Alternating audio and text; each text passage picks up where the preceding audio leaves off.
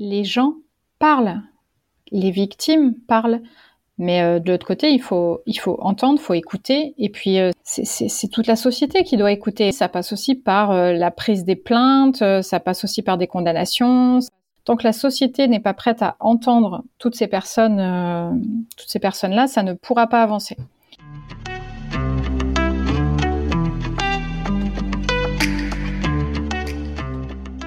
Bonjour et bienvenue sur Ouvrir la boîte, le podcast où on parle santé mentale. Moi, c'est Canel, votre hôte, et dans chaque épisode, je donne la parole à une personne concernée par un trouble de santé mentale, une neuroatypie, ou ayant connu une épreuve de vie difficile. Il ou elle vient nous raconter son histoire, témoigner, sans phare et sans tabou. Car la santé mentale, ce sont les concernés qui en parlent le mieux, et il est temps de leur donner la parole. Aujourd'hui, je reçois Sam, qui va nous raconter son histoire sur un sujet dont on parle encore trop peu, l'inceste et les violences sexuelles dans l'enfance.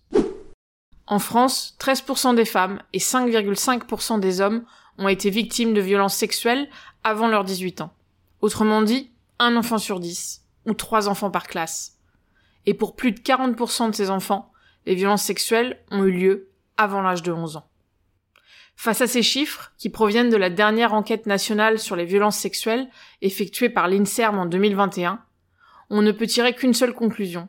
L'inceste et les violences sexuelles dans l'enfance ne sont pas un fait divers, mais un fait de société, et même un véritable problème de santé publique.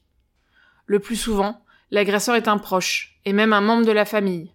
On parle alors d'inceste. Les personnes concernées mettent souvent des années, voire des dizaines d'années à parler. Et celles et ceux qui ont le courage de parler dans l'enfance sont souvent peu soutenus. Pour plus de deux tiers des victimes, le fait de parler n'entraîne aucune conséquence. Les violences sexuelles dans l'enfance peuvent avoir de très lourdes conséquences sur la vie des personnes concernées, sur leur santé mentale et sur leur santé physique, et cela même des années après les faits. Troubles de stress post-traumatique, dépression chronique, anxiété, conduite à risque, addiction, troubles alimentaires, sexualité perturbée, perte de mémoire, dissociation, douleurs somatiques. La liste des conséquences des violences sexuelles sur la vie des personnes concernées est malheureusement extrêmement longue. Notre invitée d'aujourd'hui s'appelle Sam, mais elle est plus connue sous le pseudonyme Samboy qu'elle utilise sur Instagram. Sam est autrice et illustratrice. Elle a commencé à raconter son histoire d'inceste sur son compte Instagram, puis au sein d'une BD, intitulée C'est mon petit doigt qui me l'a dit, publiée en janvier 2022 aux éditions Le Duc Graphique. Les parents de Sam divorcent quand elle a 7 ans. Sa mère refait sa vie avec un autre homme, et cet homme, son beau-père, viole Sam lorsqu'elle a 10 ans. Beaucoup de jeunes victimes n'osent pas parler, mais Sam a parlé. À 12 ans, elle se confie à sa mère. Et comme c'est malheureusement souvent le cas, sa mère décide de ne pas quitter son beau-père. Sam vit avec eux jusqu'à sa majorité. À 27 ans, avec beaucoup de courage, Sam décide de porter plainte contre son beau-père. Sa mère coupe alors tous les points avec elle. Son beau-père est condamné à quelques mois de prison, avec sursis en première instance, mais relaxé en appel pour cause de prescription. Aujourd'hui, Sam n'a toujours aucun contact avec sa mère, qui vit toujours avec son beau-père. Dans cet épisode, Sam vient nous raconter son histoire avec beaucoup de pudeur. Elle nous parle de l'impact que l'inceste a pu avoir et a encore sur sa vie, du mécanisme de silence qui entoure l'inceste, de son dépôt de plainte, de sa vie de maman et de tout ce qu'elle a pu mettre en place pour surmonter ses traumas.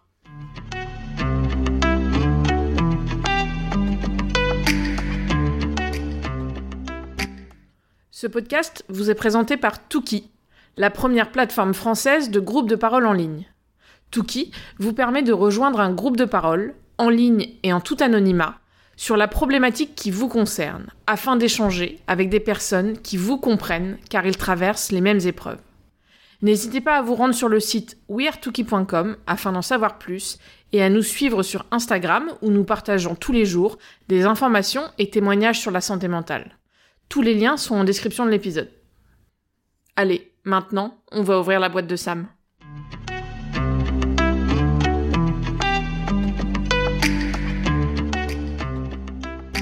Bonjour Sam, merci beaucoup d'être avec nous aujourd'hui.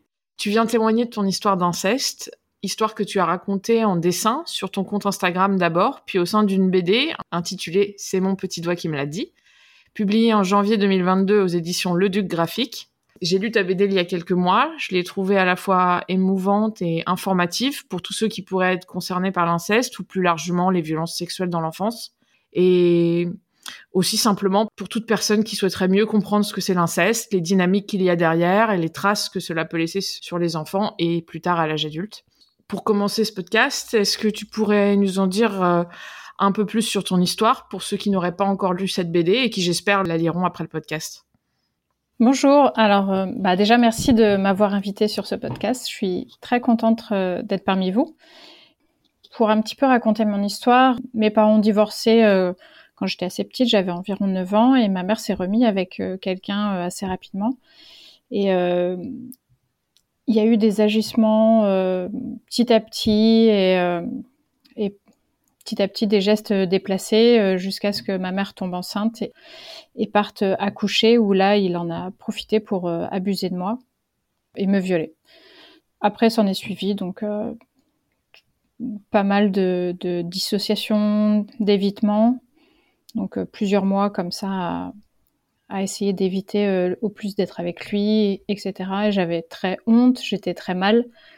Euh, ma mère était du coup une jeune maman et pour elle ça a été aussi un peu compliqué cette période parce que voilà, elle venait d'accoucher que c'était compliqué.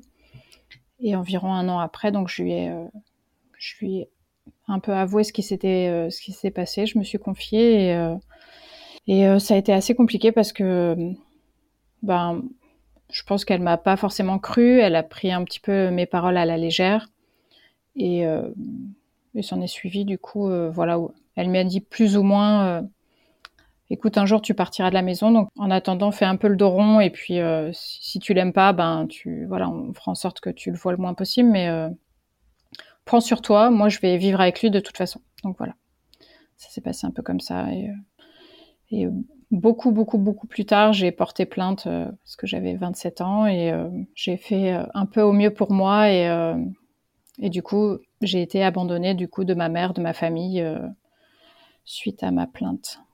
tu avais quel âge au moment des faits? Je suis les préciser. J'avais 10-11 ans. 10-11 ans, d'accord.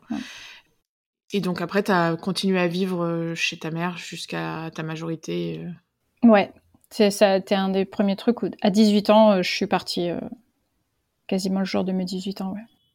D'accord. Merci d'avoir remis le contexte. Puis pour tous ceux qui voudraient avoir plus de détails, je les renvoie vers la BD qui décrit très bien son histoire. Maintenant, on va revenir un petit peu plus en détail sur euh, l'impact que peut avoir l'inceste sur la vie des gens qui sont concernés.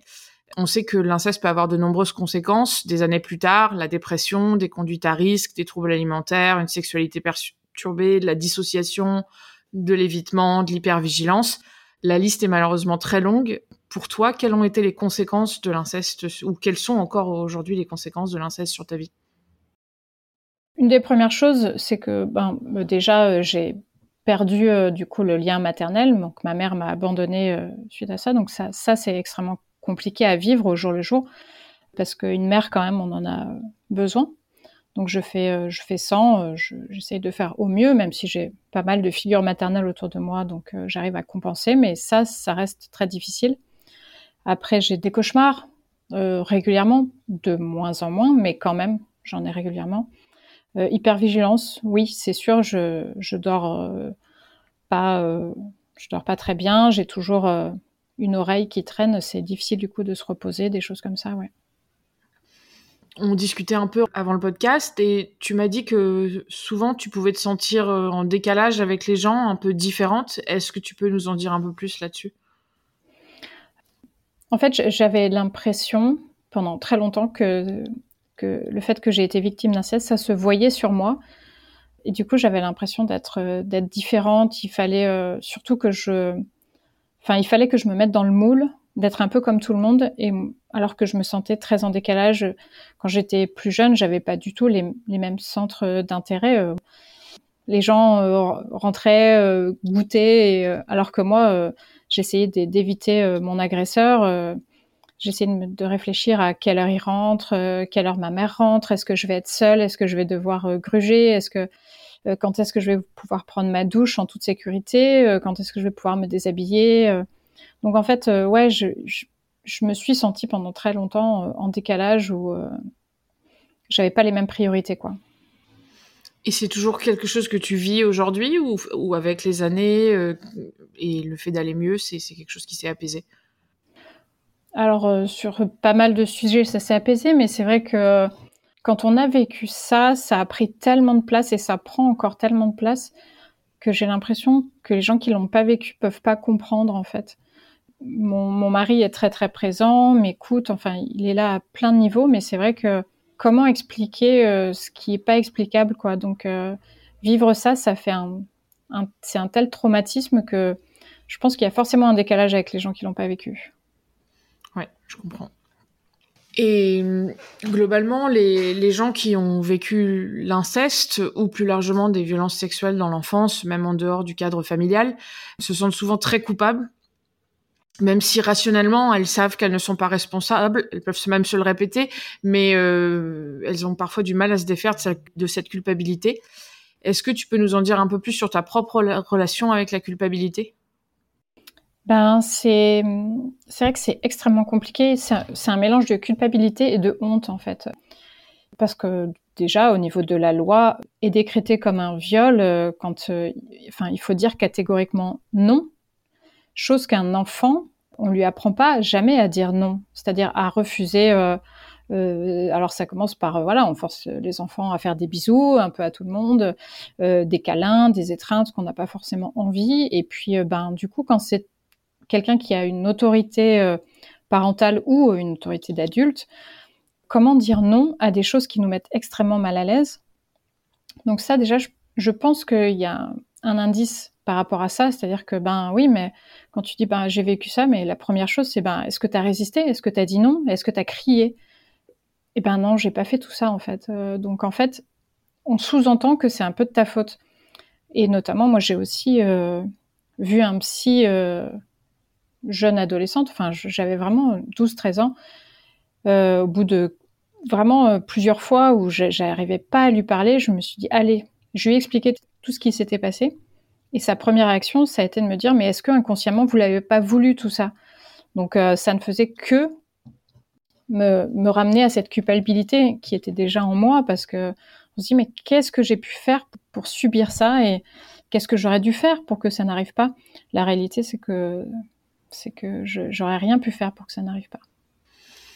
Oui, et on sait aussi qu'il y a au-delà de l'enfant qui ne sait pas dire non, il y a un vrai sujet lié à la sidération, le, cerveau qui ne empêche de réagir pour, que la personne euh, se sauve en fait. Hmm. Quand je repense à la scène, je repense, je, ne, me vois pas dans mon corps. Je me, c'est comme si j'étais spectatrice de, de la scène. À aucun moment je peux revivre les choses euh, en étant dans mon corps. Il y a une dissociation qui se fait. J'étais j'étais pas dans mon corps à ce moment-là, quoi. Ouais, tu, tu, vois la scène comme de mm. haut. Euh. Exactement, ouais. Et quand tu revois cette scène, en revanche, euh, quelque chose qui revient souvent dans le trauma, c'est de la revoir euh, avec de grands détails, comme si elle avait été imprimée de manière indélébile et, qu'elle était arrivée quelques jours avant et pas des années, voire des décennies avant. Est-ce que mm. c'est ton cas aussi? Oui, oui, oui. Il y a alors il y a des choses euh, dans cette soirée-là que j'ai oubliées, mais il y a des, enfin il y a des choses qui sont gravées euh, en moi euh, assez de manière indélébile, ouais, c'est sûr. Et alors il y a des choses que tu as oubliées, donc on peut parler d'amnésie traumatique partielle dans ce cas-là je sais pas, c'est-à-dire que quand j'ai dû euh, porter plainte, j'ai dû refaire la chronologie. Et c'est vrai qu'il y avait des choses où euh, ben je me souvenais plus exactement euh, à quelle heure ça s'était passé, qu'est-ce qui s'était exactement passé à ce moment-là. Pas les actes mêmes, mais tout ce qui est un peu autour, quoi. Oui, ce qui est encore une fois très classique. Une autre chose dont on a parlé un peu avant le podcast, c'est la colère, la relation à la colère que peuvent avoir euh, toutes les personnes concernées par l'inceste, euh, le fait de pas arriver à la ressentir ou au contraire la ressentir trop, peut-être envers les mauvaises cibles. Euh, quelle est ta relation toi avec la colère? Je suis extrêmement en colère à beaucoup de niveaux différents. Alors, bah, j'ai été en colère contre moi déjà pendant longtemps parce que parce que j'ai subi, parce que j'ai aussi euh, fait bah, ce que ma mère m'a demandé, c'est-à-dire que après lui en avoir parlé, ben voilà, je me suis effacée. J'ai essayé d'être euh, invisible le plus possible. Donc avec le recul, je me suis dit mais pourquoi j'ai subi tout ça? Pourquoi je suis pas allée porter plainte à ce moment-là? Après, bon, il faut, j'essaie d'être aussi indulgente avec moi-même. Bon, j'étais une enfant, une adolescente, une jeune adulte, donc. Donc voilà, j'ai énormément de colère contre contre ma mère et contre l'agresseur qui m'ont qui m'ont laissé dans une détresse qui n'aurait jamais dû être. Et après, plus globalement, j'ai de la colère envers euh, les professionnels qui m'ont pas aidé. J'ai quand même vu euh, euh, deux psychiatres, j'ai vu une gynécologue. Quand tu étais encore mineure? Oui, j'étais encore mineure et personne ne m'a aidé alors que j'ai raconté mon histoire.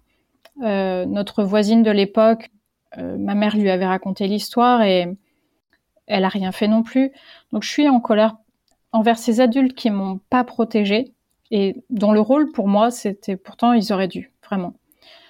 Et plus globalement, je suis en colère aussi contre la société qui laisse faire, qui ne fait rien. On voit que les plaintes sont déposées, que les agresseurs ne sont pas euh, incriminés. Il y a, y a rien en fait. Enfin, on a beau essayer, essayer, essayer, ça ne, ça marche pas. Il y a un truc qui marche pas en fait. Euh, ça veut pas dire qu'il faut pas continuer à se battre, mais parfois c'est un peu fatigant et, et ouais, il y a quand même beaucoup de colère par rapport à ça.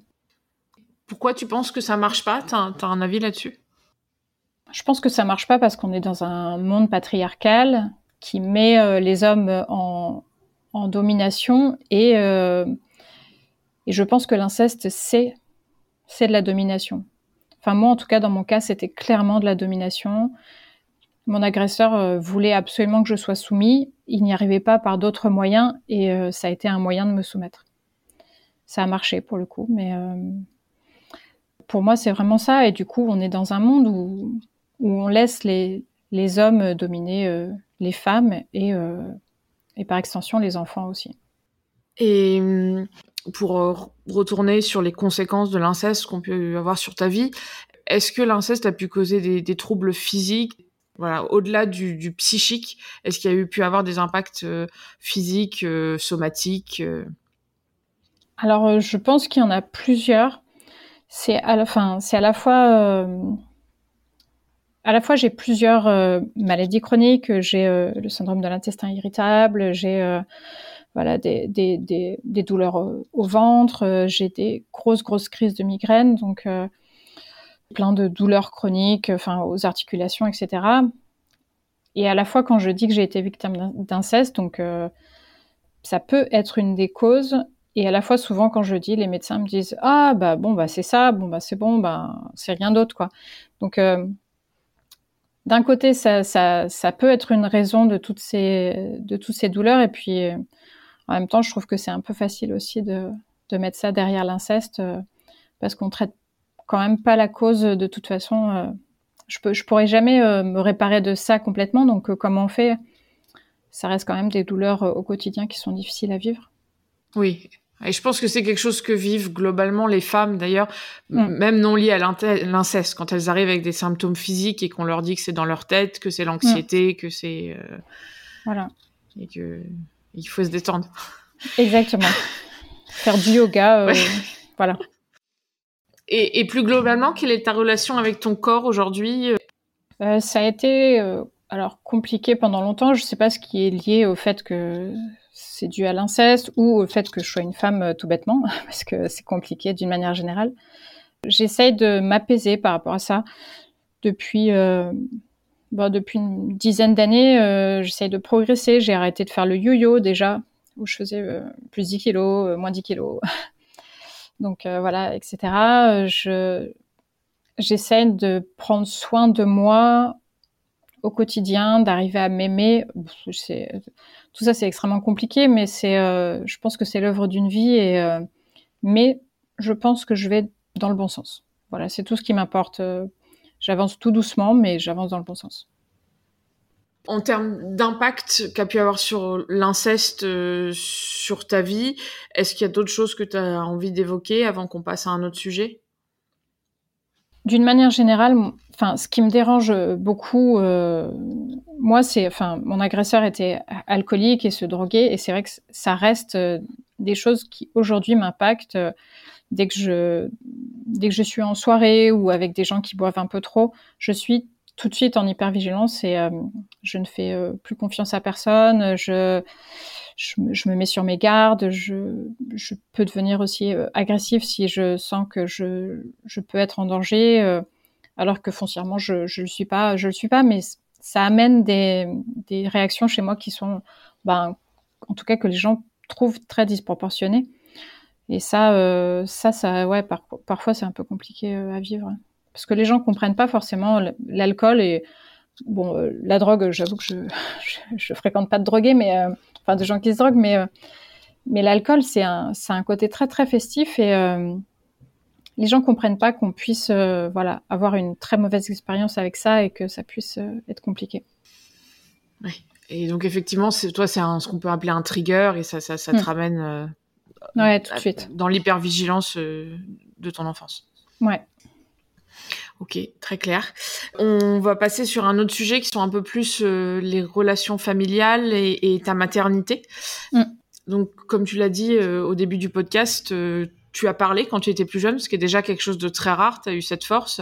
Et malheureusement, ta parole n'a pas été accueillie.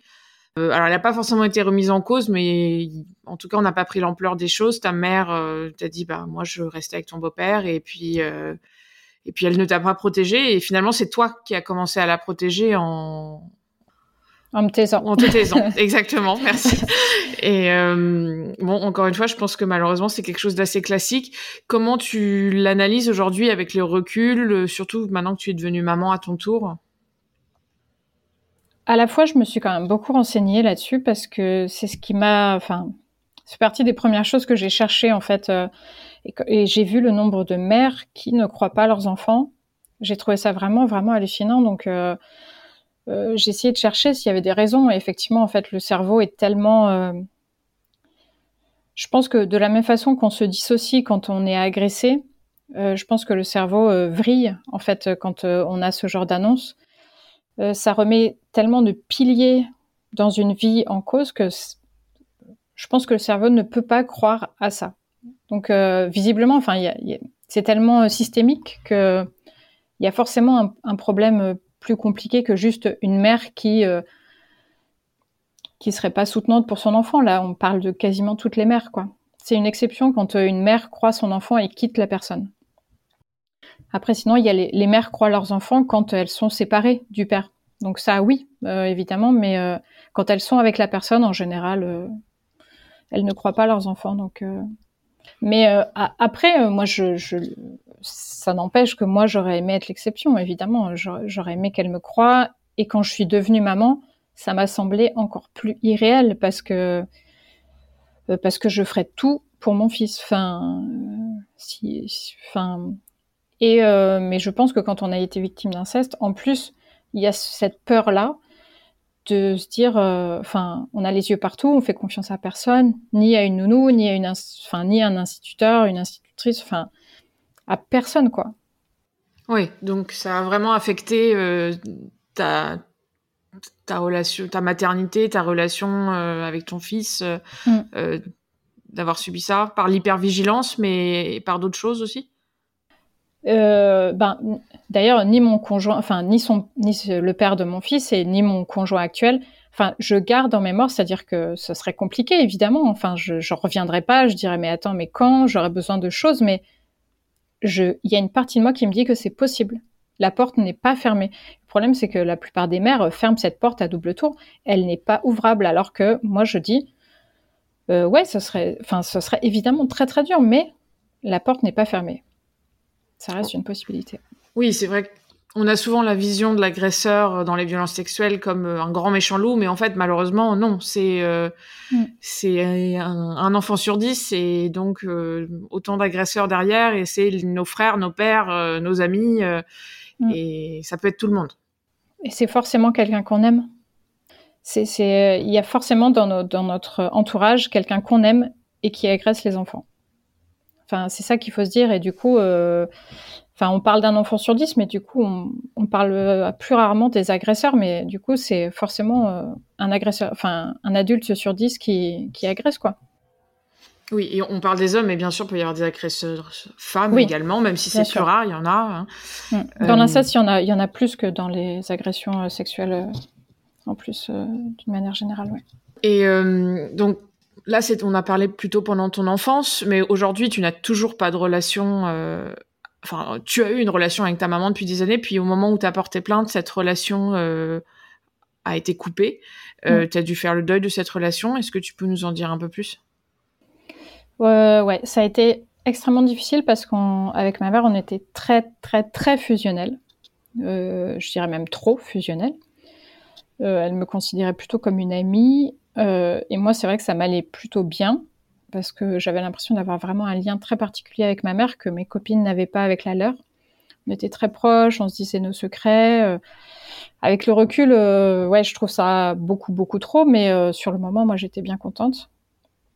jusqu'à ce que je sois vraiment jusqu'à mes 27 ans, on a été très très proches. Je l'appelais tous les jours, même quand j'ai déménagé, déménagé à 500 km de, d'elle, ça a été ça a été une des décisions les plus dures de ma vie de m'éloigner d'elle. Ça a été très compliqué. On s'appelait tous les jours et puis du jour au lendemain, euh, elle qui m'avait toujours dit bon bah si un jour tu portes plainte, je te soutiendrai. Ben du jour au lendemain, elle m'a dit ben et j'ai plus jamais une nouvelle quoi, pas un coup de fil, rien, rien. Et ça par contre, ça a été extrêmement difficile, ouais. Ouais, c'est un véritable deuil. Mm. T'as essayé de réavoir des contacts avec elle euh Plus ou moins. De temps en temps, euh, on s'envoyait un texto d'anniversaire, mais euh, c'était très compliqué parce que l'année où où elle m'en a pas envoyé, ça, a été, ça a été pour moi horrible. C'est-à-dire que, en fait, si j'avais un texto, j'étais, j'étais, c'était horrible, et si j'en avais pas, c'était horrible. Donc en fait, pendant des années, ça a été extrêmement compliqué. Aujourd'hui, j'attends plus rien, je n'ai plus rien et finalement ça va mieux. Mais en fait, faire le deuil de quelqu'un qui est vivant, c'est infaisable en fait. Parce qu'on se dit toujours, euh, ben, peut-être qu'un jour elle va m'appeler, peut-être qu'un jour elle va reprendre contact. C'est quelque chose qui est totalement cassé et en même temps, il y a une part de, enfin, il y a une part de moi qui espère et, euh, je déteste cette, cette, part de moi qui espère. Mais elle est là quand même. Faut, faut aussi l'avouer, il faut aussi se dire, bon, ben voilà, il y a une part de moi qui, qui espère encore. Mais avec le temps, ben, on essaye de, jouer, mais euh, bon, je sais qu'un jour, voilà, je serais, peut-être appelée pour me dire euh, qu'elle est décédée. Euh, j'en serais extrêmement malheureuse et ce sera peut-être plus facile après, mais en même temps, c'est compliqué. Et les seuls contacts que j'ai avec elle sont extrêmement décevants en tout point. Donc, de toute façon, le dernier en date, sa mère est décédée et, et elle m'a pas prévenue. Elle a juste envoyé un texto à mon fils une fois qu'elle était décédée, alors qu'elle savait qu'elle allait mourir, et c'était euh, extrêmement compliqué. Euh.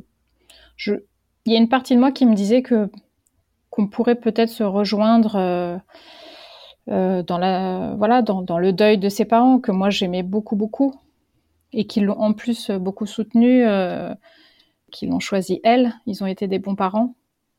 Et j'ai toujours respecté ça beaucoup en me disant que ben elle, elle a eu de la chance, elle a eu des bons parents qui l'ont soutenue bah, moi, j'ai pas eu cette chance, quoi. Ouais. Mais je pense qu'encore une fois, euh, on n'est pas dans l'individualité. C'est malheureusement très souvent que la famille, euh, mhm.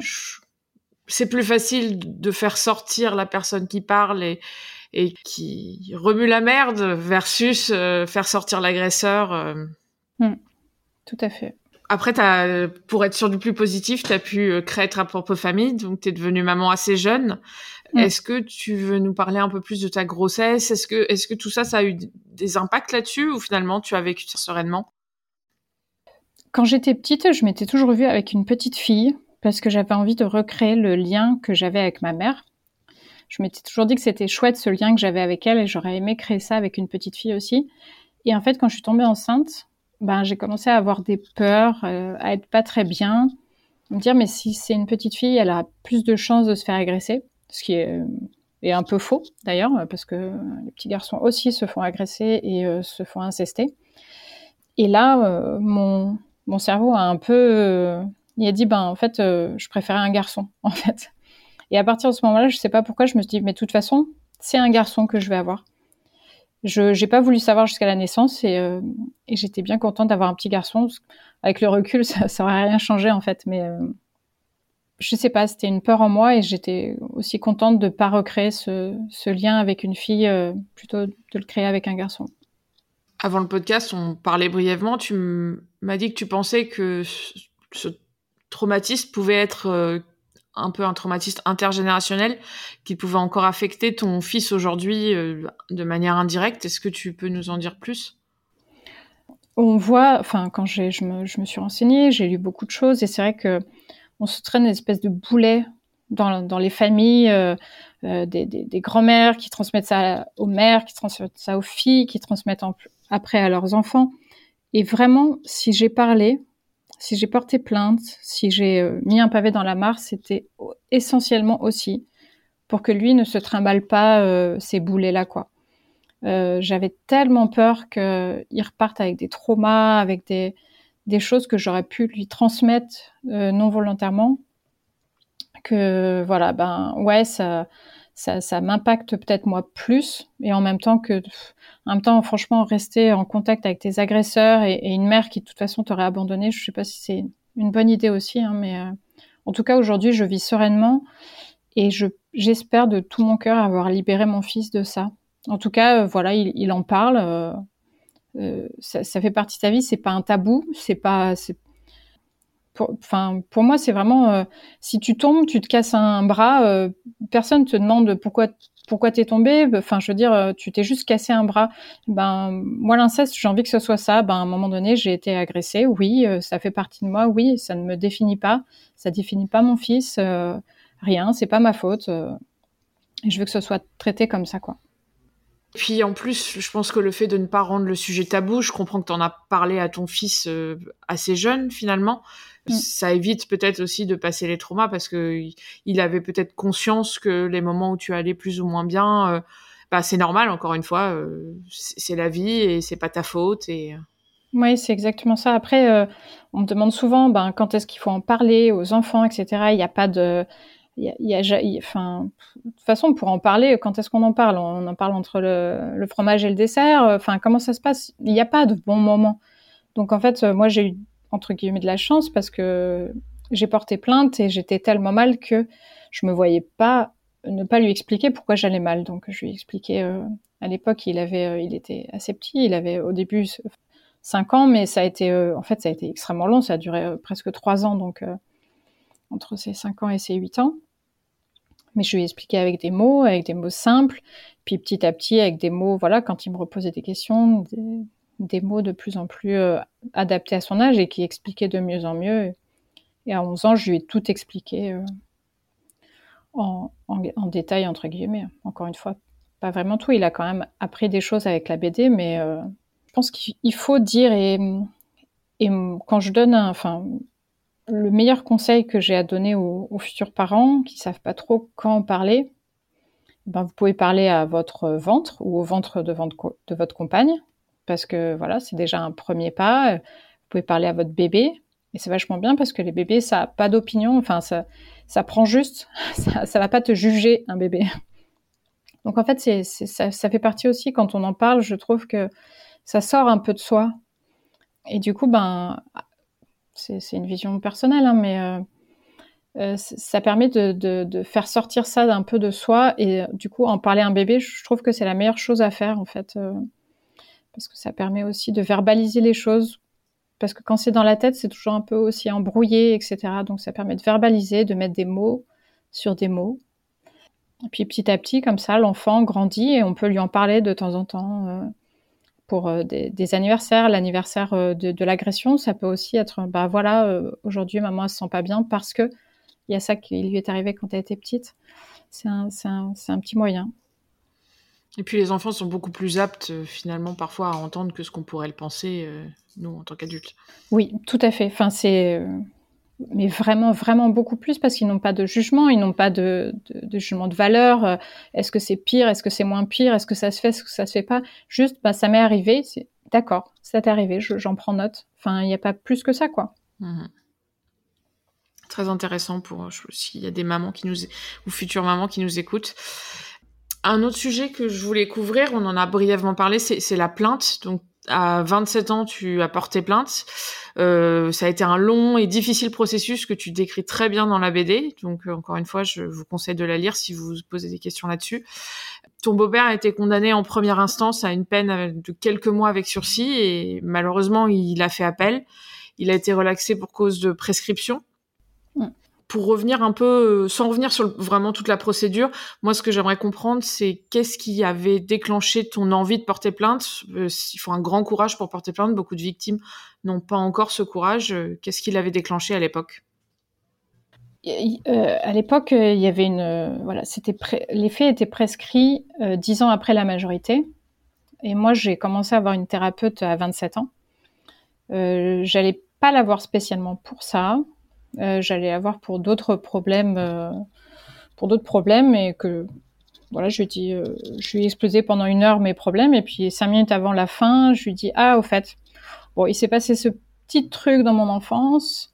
Et là, j'ai vu dans ses yeux que c'était important. J'ai vu que, enfin, c'était la première fois en fait que j'avais un retour de la gravité des choses à hauteur de ce que moi je ressentais, mais à force que les gens minimisent, ben on, minimise aussi beaucoup et c'est là où elle m'a dit, bon, on va se poser, on va en parler. Et surtout, elle m'a dit, euh, il y a quand même une deadline. Vous avez jusqu'à vos 28 ans, du coup, 10 ans après la majorité. Moi, ça arrivait en janvier, donc euh, j'avais en gros, j'avais 8-9 euh, mois pour me décider. Et elle dit, ben, on va travailler là-dessus. Il faut surtout pas qu'un jour vous regrettiez de ne pas l'avoir fait. Après, il n'y a pas de bonne ou, de mauvaise il a pas de bon ou de mauvais choix, mais il faut surtout pas regretter, se dire, si j'avais su, j'aurais porté plainte.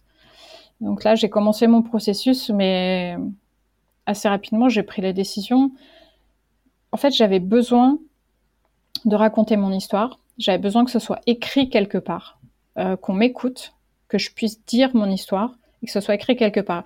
Après, qu'il soit condamné, qu'il soit pas condamné, ça c'était un peu, euh, je m'en foutais un peu en fait mais j'avais besoin que la société m'écoute, écoute ce que j'avais, ce que j'avais à dire. C'était surtout ça dont j'avais besoin.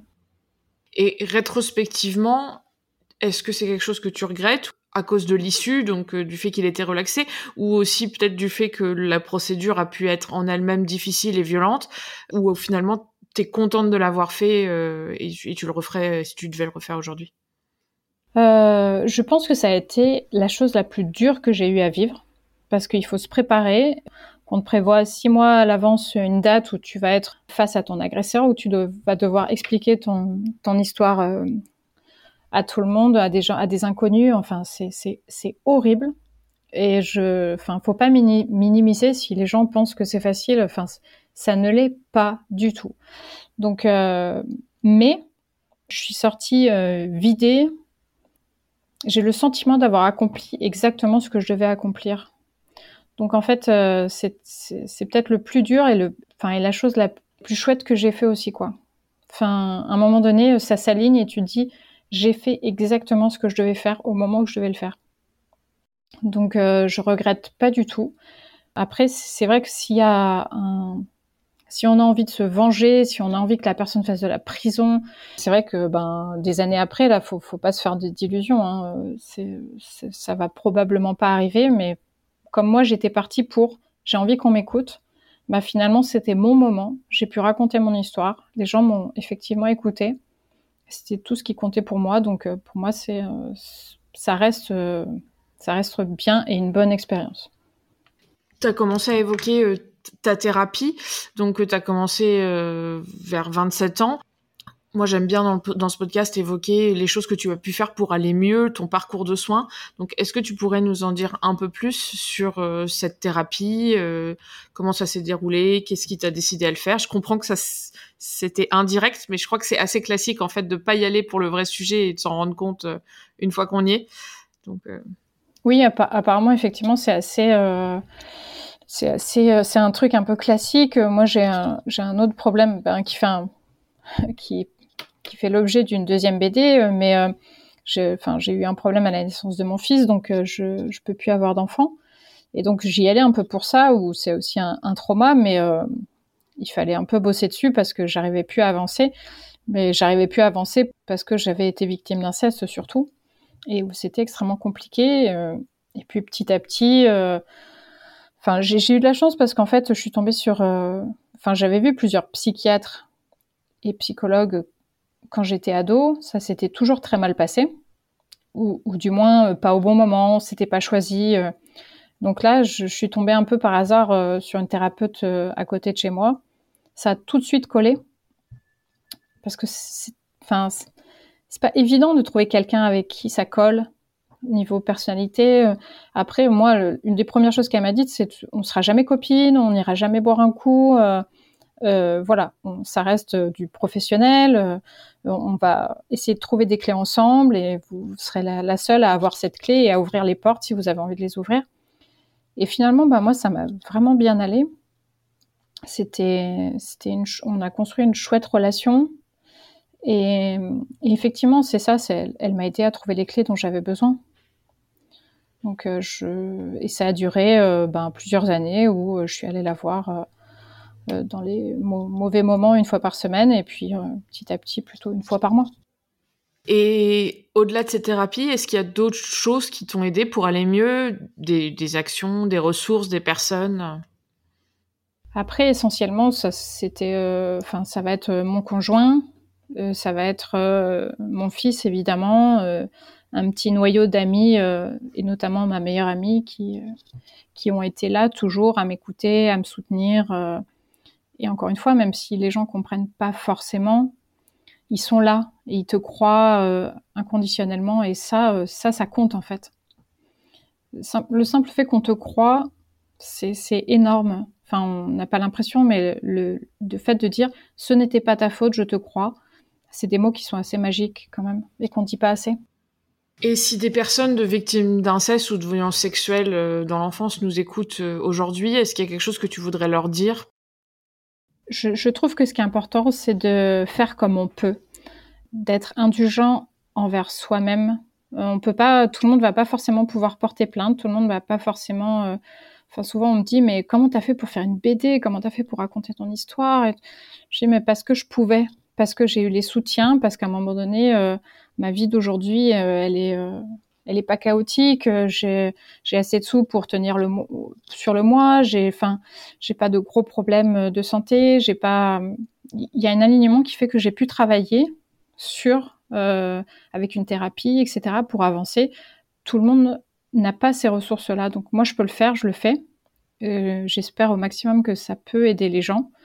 Ça fait au moins une BD de, support pour euh, arriver à en parler aux gens, pour arriver euh, à se sentir moins seul. Donc si j'ai une chose à dire, c'est que déjà vous êtes en vie, bravo. Déjà c'est bien, vous êtes levé ce matin, bravo. C'est déjà euh, énorme. Et bah, je pense que c'est bien, ça nous amène sur le, dernier gros sujet du podcast que je voulais évoquer, qui était la BD et surtout pourquoi tu as décidé de partager ton histoire, d'abord sur Instagram, puis sur une BD Pourquoi tu en as décidé d'en parler publiquement comme ça? Il fallait que ça sorte. J'ai même du mal, moi, à l'expliquer, mais euh, en fait, quand j'ai commencé à en parler un tout petit peu, euh, un jour, on s'est retrouvé euh, à aller au festival d'Angoulême avec, avec des amis. Et dans la voiture, on était quand même, du coup, on était quatre et on était trois à avoir subi des violences sexuelles dans l'enfance. C'est quand même beaucoup, quoi. Et, et en fait, quand j'ai commencé à en parler, je me suis rendu compte de l'ampleur.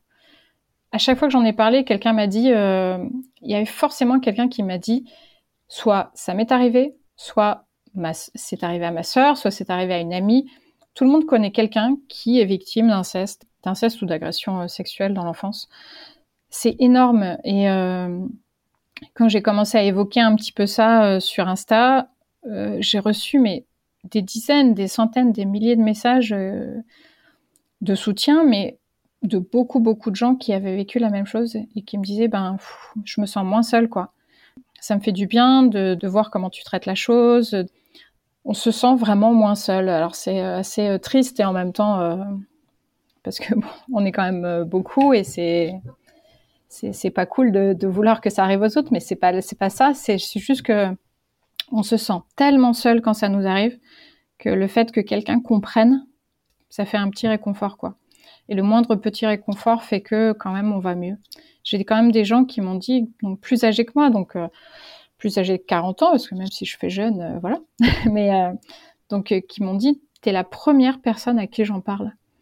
Et je me dis, mais comment ces gens ont pu vivre, comment ces gens ont pu se lever tous les matins en gardant ça avec eux, quoi? C'est tellement lourd, en fait. C'est tellement lourd. Donc, quand j'ai des gens qui me disent euh, ah ben grâce à toi j'ai réussi à en parler à mon conjoint, euh, à mes enfants, euh, à des amis, je me dis ben c'est cool. J'essaye de, de, transformer tout ce qui a été négatif. Je me dis à un moment donné on peut essayer de transformer ça en positif quoi et j'espère que c'est le cas. Je, pense que c'est le cas. Pour avoir lu la BD, je pense que c'est un super outil pour se sentir moins seul, pour les gens qui, auraient subi la même chose. Et on le répète encore une fois, hein, l'inceste, c'est un enfant sur dix, c'est pas un fait divers, c'est un fait de société. Mais malheureusement, on n'en parle pas entre le fromage et le dessert, comme tu l'as si bien dit. Et on peut même avoir l'impression parfois que les gens ont, pas envie d'entendre. Pas les gens justement qui sont concernés, mais les autres. Est-ce que c'est aussi ton analyse, la vision que tu as oui, quand on en parle, donc la première action, c'est les gens sont horrifiés, les gens sont, c'est euh, horrible, c'est dramatique, donc à la hauteur de ce que c'est, hein, parce que c'est tout ça évidemment.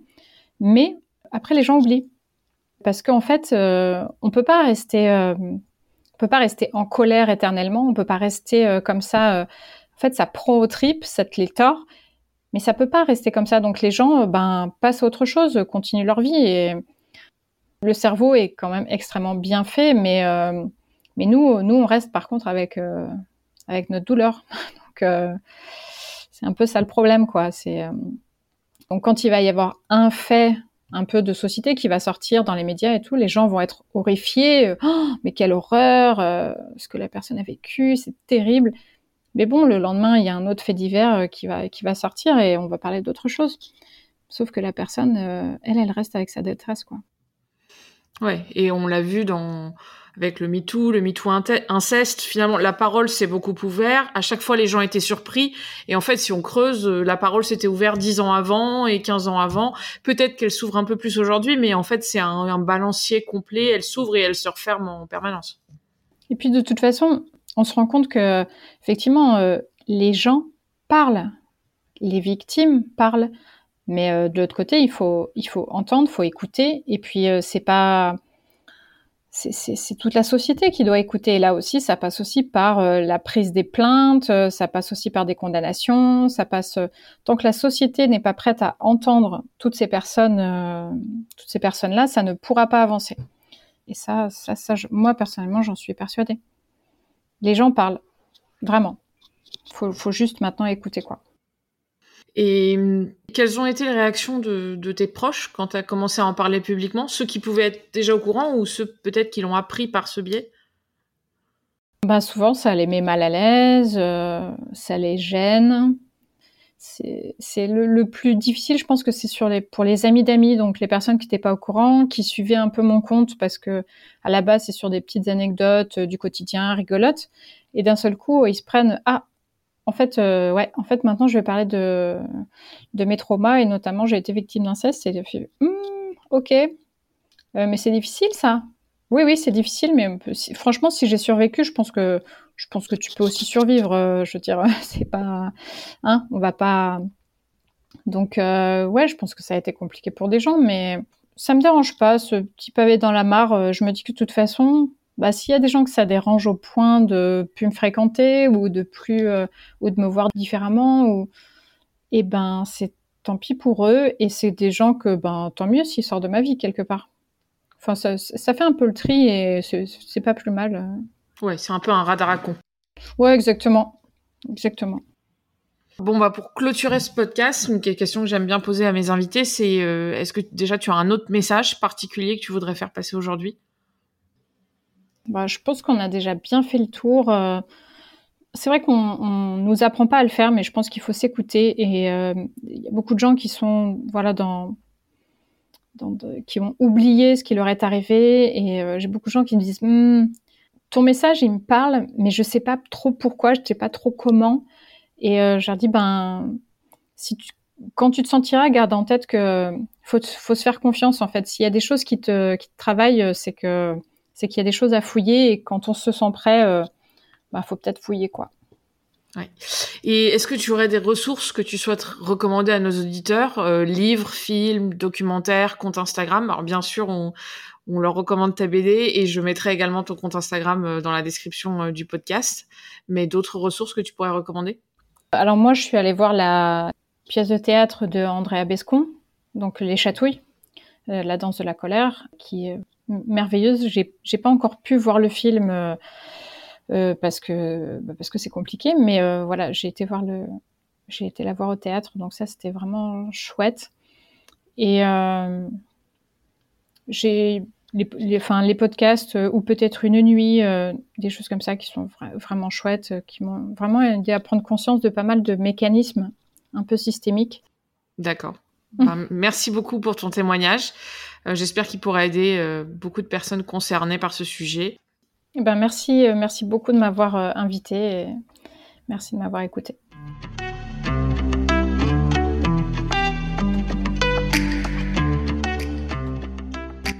C'est la fin de cet épisode d'Ouvrir la boîte. Merci beaucoup d'être resté jusqu'au bout. Si vous avez aimé cet épisode, abonnez-vous. Laissez-nous un avis sur votre plateforme d'écoute habituelle et surtout, partagez-le autour de vous. Merci et à bientôt pour un prochain épisode.